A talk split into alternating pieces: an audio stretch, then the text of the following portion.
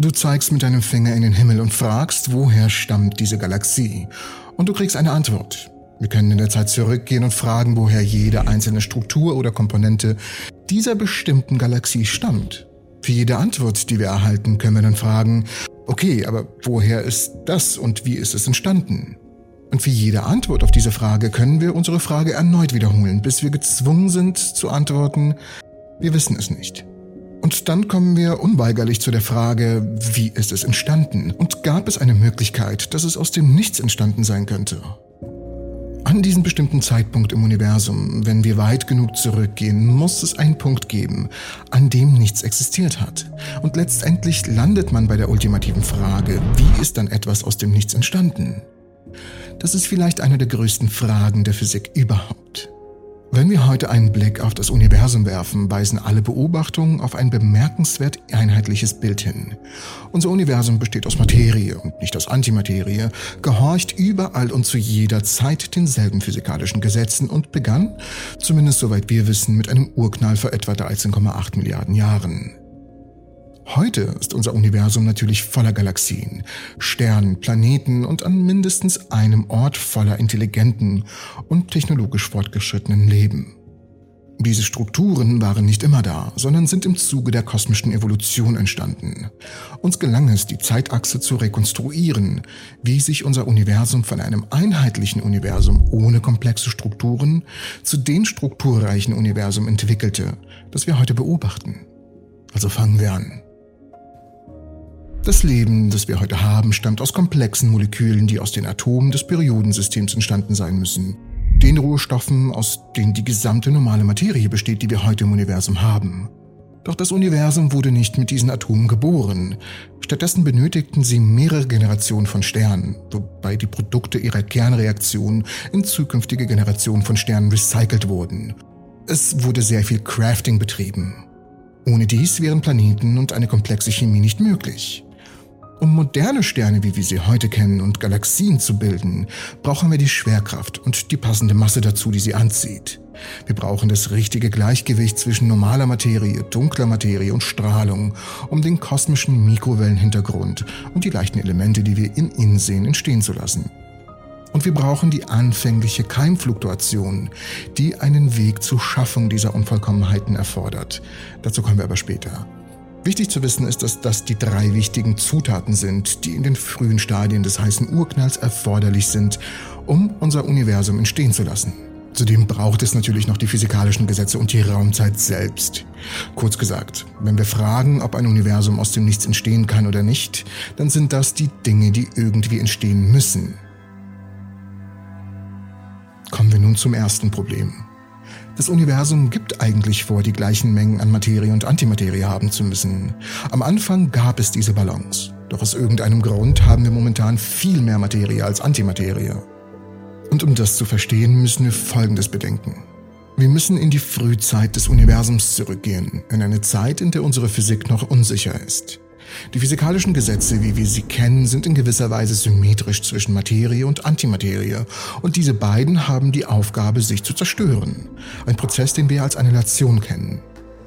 Das Universum, das wir zu Anfang hatten, hatte sowohl Materie als auch Antimaterie in großen Mengen erzeugt, aber es muss auf irgendeine Weise eine Asymmetrie erzeugt haben, wo ursprünglich keine existierte. Wir müssen davon ausgehen, weil wir momentan nun mal mehr Materie haben. Und es gibt so viele Möglichkeiten, dies zu erreichen. Obwohl wir nicht wissen, welches Szenario sich in unserem jungen Universum tatsächlich abgespielt hat, wissen wir, dass drei Zutaten existieren müssen, damit diese Suppe hier funktioniert. Die Verletzung der Baryonenzahl ist eine notwendige Bedingung, um einen Überschuss an Baryonen gegenüber Antibaryonen zu produzieren. Moment, Moment, nicht abschalten. Es klingt sehr fancy, heißt aber, irgendwas muss die Symmetrie zwischen Materie und Antimaterie zerstören, damit wir einen Überschuss an normaler Materie haben. Baryonen ist nur ein fancy Begriff für normale Materie, die wir kennen und lieben. Eine weitere Bedingung besagt, dass die Geschwindigkeit einer Reaktion, die Materie-Asymmetrie erzeugt, geringer sein muss als die Expansionsgeschwindigkeit des Universums.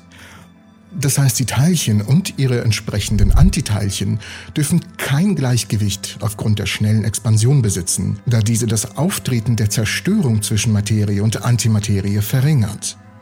Aber jetzt wird es komplizierter. Keine Sorge, ich bin für euch da.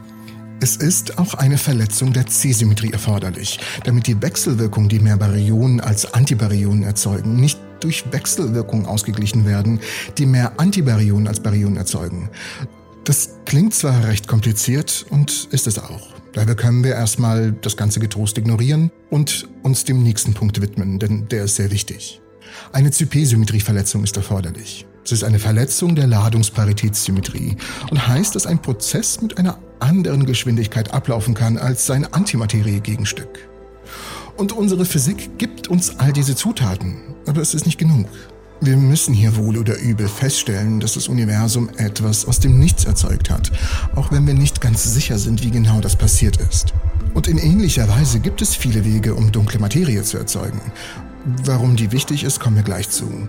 Wir wissen nun mal aus umfangreichen Tests und Untersuchungen, dass die dunkle Materie, was auch immer sie zu sein scheint, nicht aus Teilchen bestehen kann, die im Standardmodell vorkommen. Was auch immer ihre wahre Natur ist, sie erfordert eine neue Physik, die über das hinausgeht, was derzeit bekannt ist. Warum gibt es heute dunkle Materie? Das ist die Frage, die wir uns stellen müssen. Wenn der Rest des Universums von Anfang an ohne sie funktioniert hat, es muss einen Weg gegeben haben, dieses Ding zu erzeugen wo es vorher nicht vorhanden war. Aber all die schlauen Zuschauer unter euch fragen sich Folgendes. Wenn es doch so viel erschaffen hat, vor allem Teilchen und auch die dunkle Materie, aus dem Nichts braucht es doch Energie. Und du stellst hier die absolut richtige Frage. Woher kam also all diese Energie? Nach der kosmischen Inflation unserer führenden Theorie über das Entstehung, nein, nein, das heißt über das Entstehen des Universums. Also unserer führenden Theorie über das Entstehen, ich krieg's nicht gebacken, Alter. Unserer führenden Theorie über die Entstehung des Universums vor dem Urknall ist sie vielleicht wirklich aus dem Nichts entstanden. Dies bedarf einer kleinen Erklärung, aber keine Sorge, denn diese Antwort beantwortet uns die Frage, nach einem Universum aus dem Nichts. Wenn man sich die frühesten Stadien des heißen Urknalls vorstellt, muss man an etwas unglaublich Heißes, Dichtes, Hochenergetisches und nahezu perfekt Gleichförmiges denken. Und wenn wir dann fragen, wie das überhaupt entstanden ist, haben wir in der Regel zwei Möglichkeiten. Wir können hier ein Meme einfügen, das uns die Frage an sich vielleicht gut beantwortet.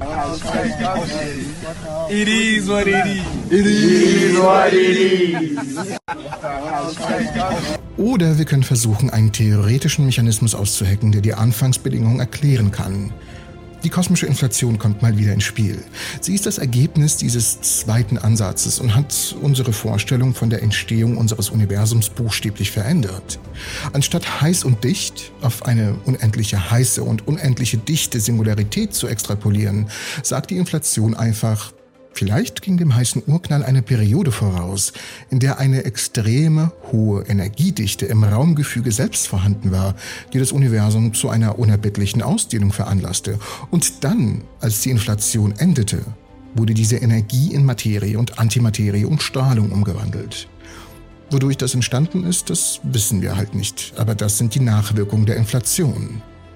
Und das heißt nicht nur, dass das Universum überall die gleiche Temperatur hat, räumlich flach ist, es heißt auch, dass eine bestimmte Art von Funktion existieren muss, die etwas aussieht.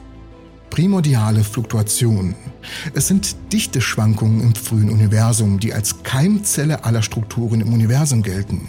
Es kommt aus dem leeren Raum selbst. Obwohl es sich um leeren Raum handelt, der mit einer großen Menge an Feldenergie gefüllt ist, hat ein natürlicher Prozess das gesamte beobachtbare Universum geschaffen, das reich an Strukturen, so wie wir es heute kennen. Wie können wir uns das vorstellen? Nun, das sind Quantenfluktuationen. Quantenfluktuationen bezeichnen die Fähigkeit des Raums, scheinbar aus dem Nichts Teilchen und deren Antiteilchen zu erzeugen. Selbst im wirklich leeren Raum lassen sich die Quantenfluktuationen, die mit der Feldnatur der fundamentalen Wechselwirkung einhergehen, nicht beseitigen. Wenn sich das Universum in den frühesten Stadien aufbläht, werden diese Fluktuationen über das gesamte Universum ausgedehnt und führen zu Dichte- und Temperaturschwankungen, die noch heute beobachtet werden können. Und das ist die große Idee, ein Universum aus dem Nichts zu erschaffen. Für einen Großteil der Menschen ist ein Universum, in dem Raum und Zeit noch existieren, zusammen mit den Gesetzen der Physik, sehr weit von der Vorstellung des Nichts entfernt. Wir können uns am Ende des Tages einen Raum vorstellen, einen Moment jenseits der Grenzen der Zeit. Und diese Vorstellung, wenn wir diese physischen Realitäten als Dinge definieren, die wir eliminieren müssen, um das wahre Nichts zu erreichen, sind sicherlich gültig, zumindest philosophisch. Aber das ist der Unterschied zwischen dem philosophischen Nichts und einer eher physikalischen Definition des Nichts. Und es gibt vier wissenschaftliche Definitionen des Nichts und die sind alle gültig. Je nach Kontext ist das Nichts eine Zeit, in der etwas, das wir auch als etwas ansehen, nicht existiert hat.